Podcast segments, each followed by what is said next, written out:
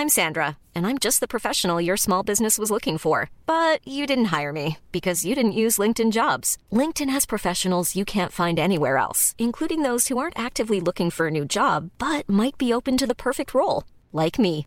In a given month, over 70% of LinkedIn users don't visit other leading job sites. So if you're not looking on LinkedIn, you'll miss out on great candidates like Sandra. Start hiring professionals like a professional. Post your free job on linkedin.com/people today. Hey, it's Danny Pellegrino from Everything Iconic. Ready to upgrade your style game without blowing your budget? Check out Quince. They've got all the good stuff, shirts and polos, activewear and fine leather goods, all at 50 to 80% less than other high-end brands.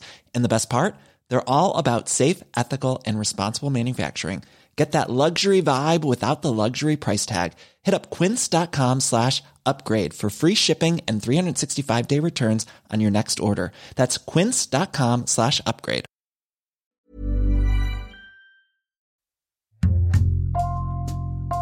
Bonjour, c'est Jules Lavie pour Code Source, le podcast d'actualité du Parisien.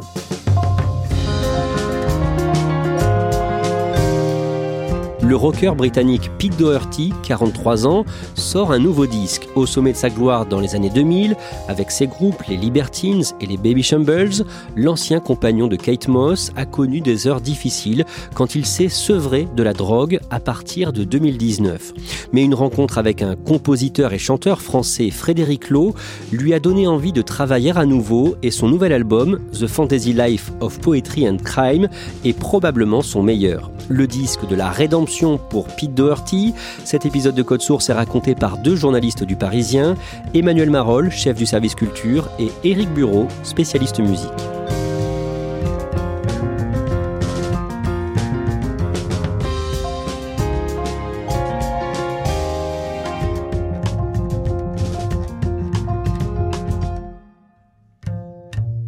Éric Bureau, Emmanuel Marolles, vous allez nous raconter l'histoire du nouveau disque de Pete Doherty. Et Éric, vous allez nous raconter tout à l'heure votre rencontre avec lui à Etretat, en Normandie, où il vit aujourd'hui. Mais on a choisi de commencer ce podcast par une autre rencontre avec lui, un jour de juillet 2013 à Paris, et vous avez dû être très patient. Oui, je viens le voir ce jour-là pour parler des Baby Shambles qui vont faire une tournée d'été. Et je l'attends dans le 17e, une terrasse de café, à partir de 16h30, parce qu'il doit venir d'Angleterre ce jour-là. Et chaque heure, en fait, il envoie un message à l'attaché de presse en lui disant euh, Alors là, euh, je suis à Londres. Là, euh, je n'ai pas de voiture. Là, euh, j'ai raté mon train. Là, j'ai raté le ferry. Et en fait, à 21h30, miracle, il arrive dans une Jaguar de location, flambant, neuve, euh, bleue, superbe. Il se garde devant le, café où on l'attend. Et là, il, demande à la- à l'attaché de presse de venir avec lui parce qu'il faut qu'il se change avant l'interview. On se retrouve une demi-heure plus tard euh, dans le 17e, puisqu'il habite là-bas à l'époque. Quand je rentre, euh, je me souviens qu'il y a des guitares euh, dans l'entrée, il y a des tableaux qu'il peint lui-même par terre. Le pire, je, je pense, c'est là où on fait d'ailleurs l'interview, c'est la cuisine. Il ouvre le frigo et en fait, il s'aperçoit qu'il il ne l'a pas dégivré. Et donc, il y a du givre partout et surtout, il n'y a pas de boisson dedans. Gros problème. Donc, on repart en fait de l'appartement et on part en quête de boissons, de bière en l'occurrence, et d'une bouteille de rhum. Après ça, on peut commencer l'interview. Et comment se passe l'interview? L'interview est très sincère en fait. Euh, je l'avais jamais rencontré avant et j'avais l'image euh, forcément comme tout le monde d'un garçon euh, borderline, euh, peut-être un peu fuyant et un peu trop dans sa propre légende. Et en fait, pas du tout. C'est un mec très sympa, c'est un mec très honnête, très conscient de, ses propres limites, qui me parle de la drogue, qui me parle de ses soucis et puis du fait de ne pas être à ses propres concerts. Enfin voilà, c'est une interview très sympa. Emmanuel Marolles, vous aussi, vous l'avez euh, interviewé. Il est sympa, vous confirmez? C'est quelqu'un d'assez attachant en, interview et assez sympathique. Après, il est totalement imprévisible. Moi, je l'ai, interviewé euh, euh, en 2014 de mémoire au, Festival Rock en Seine à Saint-Cloud. On était installé dans la loge, qui était une loge un peu en préfabriqué. Et je vais pour poser la première question et il me dit Ah, attends, je, je te demande juste deux minutes. Il se lève, il va dans un coin de la loge et il urine par terre dans un coin de la loge. C'est-à-dire qu'il n'y avait pas de toilette. On sentait qu'il était un peu ivre. Et donc j'étais absolument stupéfait. Et après, j'en ai parlé avec des, gens qui travaillaient avec lui. Je lui disais, mais enfin, il a quasiment pissé devant moi, quoi. Et il me dit, mais faut pas t'étonner de ça, parce qu'il s'est dit dans sa tête à ce moment-là que s'il sortait de la loge pour aller aux toilettes, il ne reviendrait pas. On va rappeler qui est Pete Doherty. En 1997, quand il a 18 ans, il monte un groupe avec un autre jeune anglais, les Libertines. Il se rencontre par l'intermédiaire de la sœur de Pete Doherty, qui euh, partage une colocation avec un, jeune homme qui fait un peu des études d'art dramatique, qui s'appelle Karl Barat. Et en fait, ça matche tout de suite entre les deux. Ils ont un peu le même, euh, la même vision des choses, c'est-à-dire que c'est des dandys, un peu intello, un peu artistes, et en même temps un peu destroy, qui commencent déjà à prendre beaucoup de drogue. Et ils se trouvent tous les deux dans leur envie de faire de la musique, et même dans leur nom, puisque The Libertines, littéralement, c'est les libertins. Et il y avait ce côté-là chez eux, c'est-à-dire l'envie de ne pas être dans les codes de la bonne société et de toujours faire des écarts y compris des écarts extrêmes. À quoi ça ressemble au niveau musical? C'est du rock anglais vraiment euh, dans la pure tradition du rock anglo-saxon et du rock britannique même. C'est presque de la, ce qu'on appellerait aujourd'hui de la Britpop, dans la grande lignée de, si on remonte le temps, des Kings, des Clash, des euh, Sex Pistols, euh, avec des références peut-être même un petit peu plus récentes avec les Smiths, avec Blur. Enfin voilà, ce côté à la fois pop, c'est-à-dire des vraies belles mélodies, et en même temps une rage, une fureur très électrique qu'on a pu connaître chez les punks.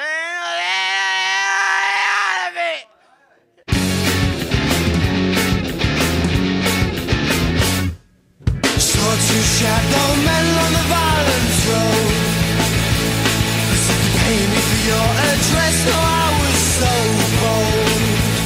I said, you see these two cold fingers, these crooked fingers I show. You wait to me, no, well, it didn't like that much, I can tell le premier album Up the Brackets, qui arrive euh, au début des années 2000, sort à un moment où il y a un vrai retour du rock, alors qu'il arrive des États-Unis avec des groupes comme les Strokes, comme les White Stripes.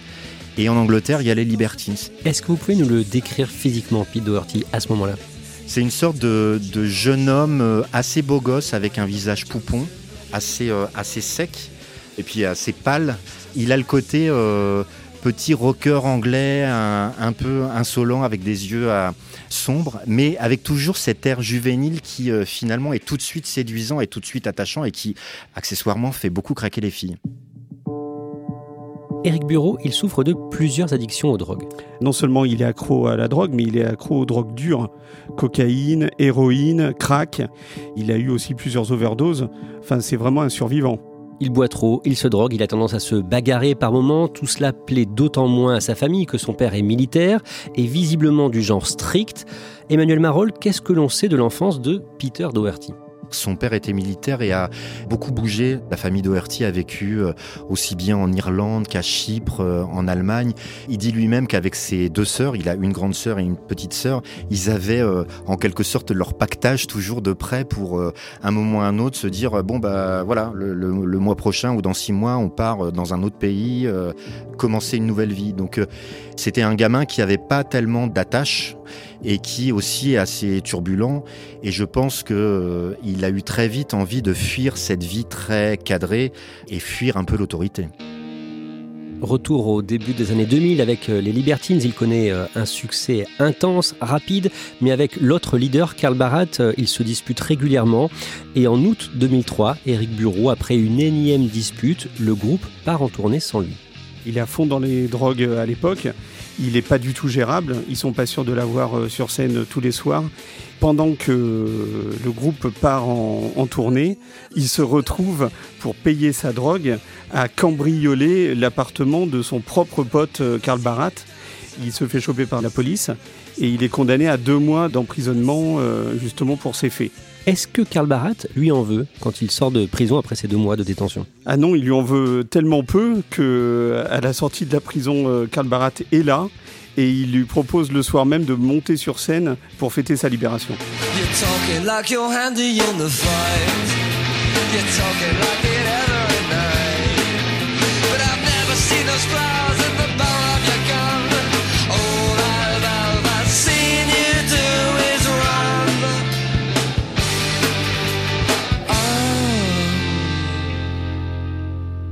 Emmanuel Marolles, la même année, en 2003, il crée un nouveau groupe de son côté, les Baby Shambles.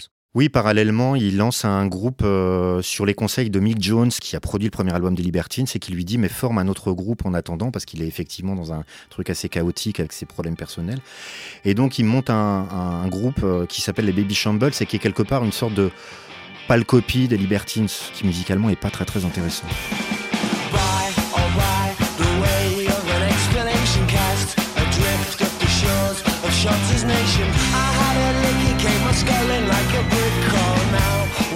Les frasques de Pete Doherty font régulièrement la une de la presse à scandale britannique. Oui, il est euh, forcément poursuivi par les paparazzi en Angleterre parce qu'il se passe toujours quelque chose avec lui. Donc euh, un jour, il se bat à la sortie d'une boîte de nuit, euh, un jour, on le voit titubant dans la rue, soit sous l'emprise de la drogue, soit à moitié ivre-mort. on parle plus de lui pour ça finalement que pour la musique. Et le pire, c'est entre 2005 et 2007, il sort avec Kate Moss, qui est la star des mannequins de l'époque et euh, elle se retrouve paparazée en train de, se faire une ligne de cocaïne euh, dans un bar alors qu'elle est avec lui, ce qui est à deux doigts de remettre en cause euh, sa carrière de mannequin. Et finalement, aura raison de, de leur couple. Emmanuel Marolle, le lundi 14 janvier 2008. Pour le Parisien, vous allez assister à un concert de Pete Doherty à Paris, à l'Olympia. L'un des pires concerts que j'ai vu de ma vie, ah, vraiment. Il commence un morceau, au bout d'une minute, il l'arrête, il parle avec ses musiciens, euh, on pense qu'il va reprendre le morceau, puis finalement, il commence un deuxième, qu'il arrête aussi. Enfin bon, il y a une sorte de chaos comme ça, euh, assez euh, incompréhensible. On se demande dans quel état il est. Est-ce qu'il est, ivre? Est-ce qu'il est drogué? Est-ce que c'est un peu les deux? Le concert est très très court. On a vraiment l'impression de voir un type qui est pas à la hauteur, qui est pas prêt, qui a pas envie d'être là. Je me souviens très bien des gens qui parlaient à la fin en disant ouais c'était trop bien de le voir, mais en même temps c'était trop nul quoi. Le 23 juillet 2011, il perd l'une de ses amies proches, la chanteuse Amy Winehouse, victime d'une overdose elle avait 27 ans. Breaking news now coming into us from Sky Sources. The singer Amy Winehouse has been found dead in her North London flat, just 27 years old. C'est un choc énorme pour lui parce qu'ils étaient très très proches. Il a été totalement bouleversé. Euh, je pense aussi que ça l'a renvoyé à ce qu'il était et, et, à se dire, ben, ce genre de fin tragique, ça pourrait m'arriver. Éric Bureau, un jour en 2013, Pete Doherty fait une rencontre qui va changer le cours de sa vie tombe amoureux d'une jeune femme qui s'appelle Katia de Vidas, une parisienne qui tourne des documentaires. Elle est en train de faire un film avec Christian Feuvret, un des fondateurs des, des Inrecuptibles, sur la tournée des Baby Shambles. Donc elle le filme sur scène. Donc voilà, ils sont amenés à se voir plusieurs fois. Et donc ils ont un coup de cœur euh, réciproque et depuis ils se sont jamais quittés. Malgré cet amour, il continue à se droguer et il continue à vivre sur la route. Il voit très peu ses enfants, un garçon, Astil, qu'il a eu avec la chanteuse britannique Lisa Moorish, et la petite Ailing, dont la maman est une mannequin sud-africaine. Pete Doherty passe du temps en Angleterre, à Margate, sur la côte anglaise, dans le Kent, où les Libertines ont acheté un hôtel, mais il part ensuite en camping-car et un jour, en 2016, en Espagne, il se gare près de Barcelone. Il rencontre un, type qui s'appelle Rafa. Et à un moment, ce Rafa lui dit Mais viens garer ton camping-car euh, pas loin de chez moi, j'habite dans la forêt, etc. Et donc ils restent ensemble pendant un moment et le Rafa en question n'a absolument pas la moindre idée de qui est cet Anglais. Et donc ils commencent à faire euh, de la musique ensemble. C'est comme ça qu'il va à l'arrivée euh, former un nouveau groupe qui s'appelle les Puta Madres. Rafa fait de la batterie. Et il raconte même qu'ils ont fait un petit concert euh, ensemble et que le Rafa en question comprenait pas ce qui se passait parce que évidemment il y avait plein de gens qui étaient là parce que c'était Pete Doherty et c'est là qu'il a réalisé qu'il euh, était avec le chanteur de Libertines. Ensemble, ils font un disque, Pete Doherty et les Puta Madres, qui sort en 2019, mais qui ne reste pas dans les annales. À ce moment-là, il a 39 ans, et la presse People britannique fait ses choux gras sur sa transformation physique. Le Pete Doherty euh, juvénile, fin, euh, devient euh, beaucoup plus gros, limite bouffi, et son côté playboy qu'il pouvait avoir en prend un sacré coup. Emmanuel Marolle, en novembre 2019, il connaît une semaine très compliquée à Paris, et ça commence dans la nuit du vendredi 9 novembre dans le quartier de Pigalle. Il se fait déjà arrêter une première fois en possession de cocaïne, il se retrouve en garde à vue. Il est libéré euh, quasiment tout de suite. Et puis quand il rentre chez lui, bah, il veut en quelque sorte fêter sa sortie de garde à vue. Donc euh, bah, il picole beaucoup, il descend en pyjama, euh, il met un peu le bazar dans la rue, il finit par se bagarrer dans la rue et évidemment à se retrouver de nouveau en, garde à vue pour être jugé en comparution immédiate juste après. Et même son avocat disait en fait c'était une bagarre d'ivrogne. Éric Bureau, après ça, il commence une cure de désintoxication qu'il suit en Normandie, à Étretat. Oui, parce que la pandémie arrive en mars 2020 et donc il se retrouve confiné avec euh, sa compagne à Étretat, dans la maison de famille de Katia. C'est à la fois euh, une bénédiction pour lui, parce qu'au moins là, il est forcé à se fixer dans un seul endroit pour se désintoxiquer, et une malédiction parce que c'est la première fois depuis 20 ans qu'il doit vivre sans drogue. Et c'est dur. Emmanuel Marolles, un compositeur français, va bientôt contacter Pete Doherty, un certain Frédéric Lowe. Qui est-il? Frédéric Lowe, c'est un musicien français euh, qui est en activité depuis déjà un, moment, qui a fait beaucoup de productions, de collaborations avec euh, des artistes comme Stéphane Echer, comme euh, Marc Lavoine, comme Maxime Le Forestier, comme Alain Chamfort. C'est un musicien qui est connu dans le milieu, mais qui est plutôt un homme de l'ombre. Frédéric Lowe est connu pour avoir fait un très beau disque en 2004 avec le chanteur punk Daniel Dark. Rappelez-nous qui est Daniel Dark en quelques mots. Daniel Dark, c'est une figure mythique du rock français du début des années 80. Il était le chanteur d'un groupe qui s'appelait Taxi Girl qui a connu le succès avec un tube légendaire qui s'appelle Chercher le garçon, avec son fameux refrain Chercher le garçon, trouver son nom. Chercher le garçon, trouver son nom, chercher le garçon. C'était quelqu'un qui a pris aussi beaucoup de drogue. Et euh, Frédéric Lowe est arrivé à un moment dans, sa vie et dans sa carrière musicale à une époque où Daniel Dark voulait refaire des chansons, mais n'était pas toujours en état de, le faire. Et euh, Frédéric a, réussi à lui imposer une forme de discipline pour euh, commencer à imaginer de nouvelles chansons. Et euh, plutôt que de faire quelque chose de très punk, de très rebelle, ils sont vraiment allés dans l'intime, dans des choses très sobres, ce qui a donné un album qui s'appelle Crève-Cœur, qui est un, un, bijou, et qui a montré une facette extrêmement touchante de ce personnage qui était Daniel Dark, qui était quelqu'un d'extrêmement attachant et en même temps d'extrêmement imprévisible. Et forcément, ça rappelle un petit peu Pete Doherty. Daniel Dark est, mort en 2013 à l'âge de 53 ans. Il est mort dans son appartement du 11e arrondissement de Paris et probablement en raison d'un mélange d'alcool et de médicaments, précisent à l'époque les articles de presse. Éric Bureau, à partir de 2019, Frédéric Lowe commence à travailler sur un disque hommage à son ami disparu Daniel Dark et il va frapper à la porte de Pete Doherty avec une chanson à lui proposer, c'est ça? Oui, c'est une chanson de Daniel Dark qui s'appelle Inutile et hors d'usage. Suis-je inutile et hors d'usage? Ou peut-être un peu trop amer? Et il pense à, Pete Doherty pour la reprendre. Il part euh, avec son scénic Renault euh, jusqu'à Etretat. Et en fait, c'est une rencontre miraculeuse. D'abord, cette chanson, que ne connaissait pas Peter Doherty, il a le sentiment qu'elle s'adresse un peu à lui. L'affreuse angoisse m'emprisonne. Combien de temps jusqu'à la mort et les deux hommes font assez rapidement un, premier enregistrement ensemble, mais vraiment avec les moyens du bord, avec leur téléphone. Il commence à lui jouer cette chanson et Pete Doherty chante dessus. Il l'enregistre sur son iPhone, Frédéric Lowe. Et ça match, ça sonne. just a little bitter. I'm into just a simple shell. Just abandoned by the sea. Just abandoned by the sea. Already I feel it autumn. Which takes its toll on me. Sometimes I'm afraid to face the day. C'est beau, hein euh, c'est juste sur le, le fil. Pete Doherty a un, une espèce de coup au cœur. Il lui dit Mais t'as pas d'autres chansons? Tu veux pas me jouer d'autres trucs? Euh Et donc il, il, lui joue quelques mélodies à la guitare. Et à chaque fois, ça lui redonne justement cette envie d'écrire des paroles. Il lui dit hein, Ça serait un honneur d'écrire des chansons pour toi. Pete Doherty et Frédéric Lowe, du coup, vont faire un album. Ils commencent à enregistrer en septembre 2020 à Etretat. Comment ça se passe?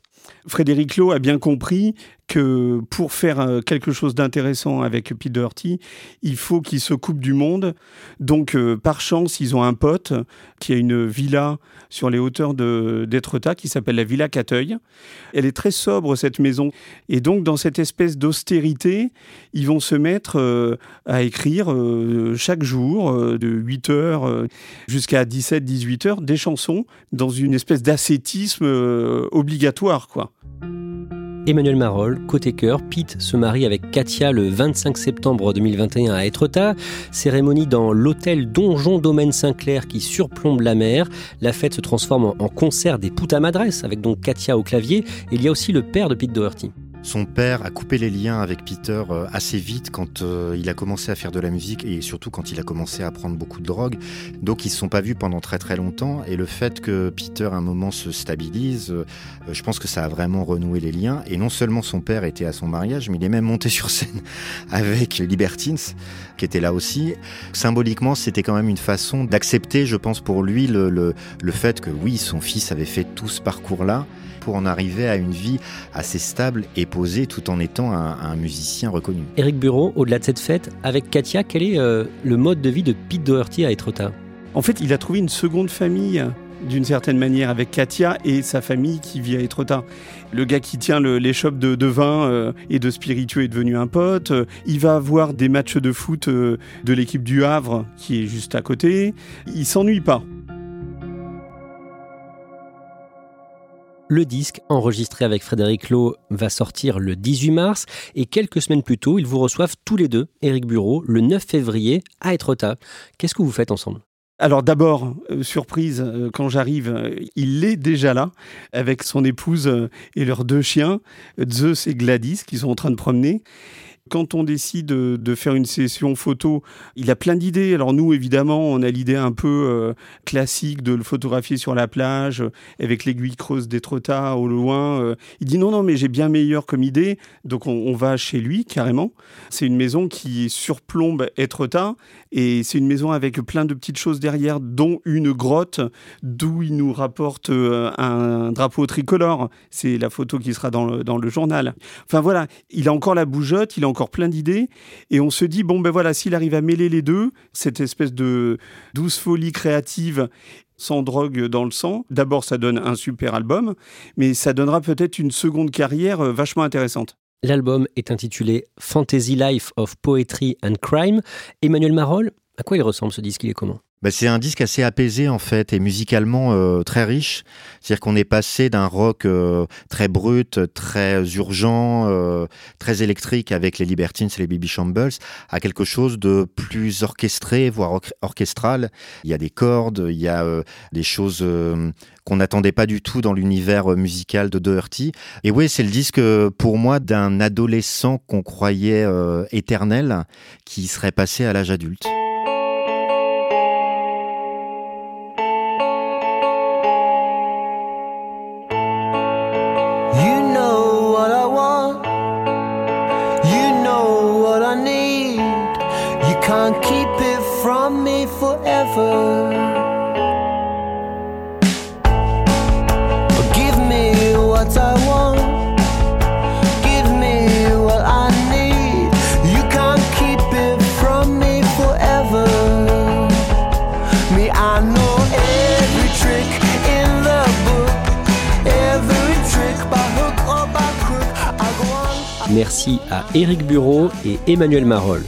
Cet épisode de Code Source a été produit par Clara Garnier-Amouroux et Thibault Lambert.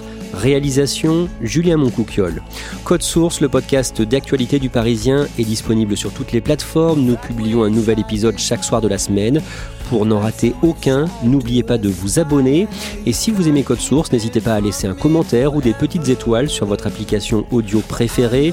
Vous pouvez nous suivre sur Twitter ou nous écrire directement code source at leparisien.fr. You go on, they'll go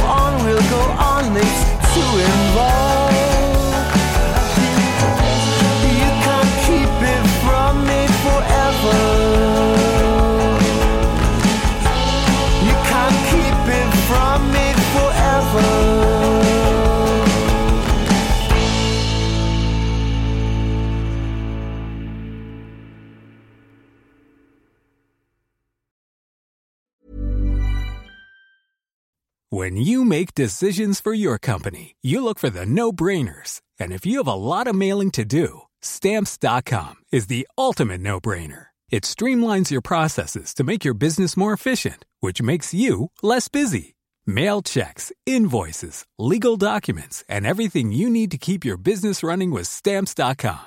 Seamlessly connect with every major marketplace and shopping cart. Schedule package pickups and see your cheapest and fastest shipping options from different carriers. With rates up to 89% off USPS and UPS rates. And with the Stamps.com mobile app, you can take care of mailing and shipping wherever you are. Make the same no-brainer decision as over 1 million other businesses with Stamps.com. Sign up with code PROGRAM for a four-week trial, plus free postage and a free digital scale. No long-term commitments or contracts. That's stamps.com. Code program.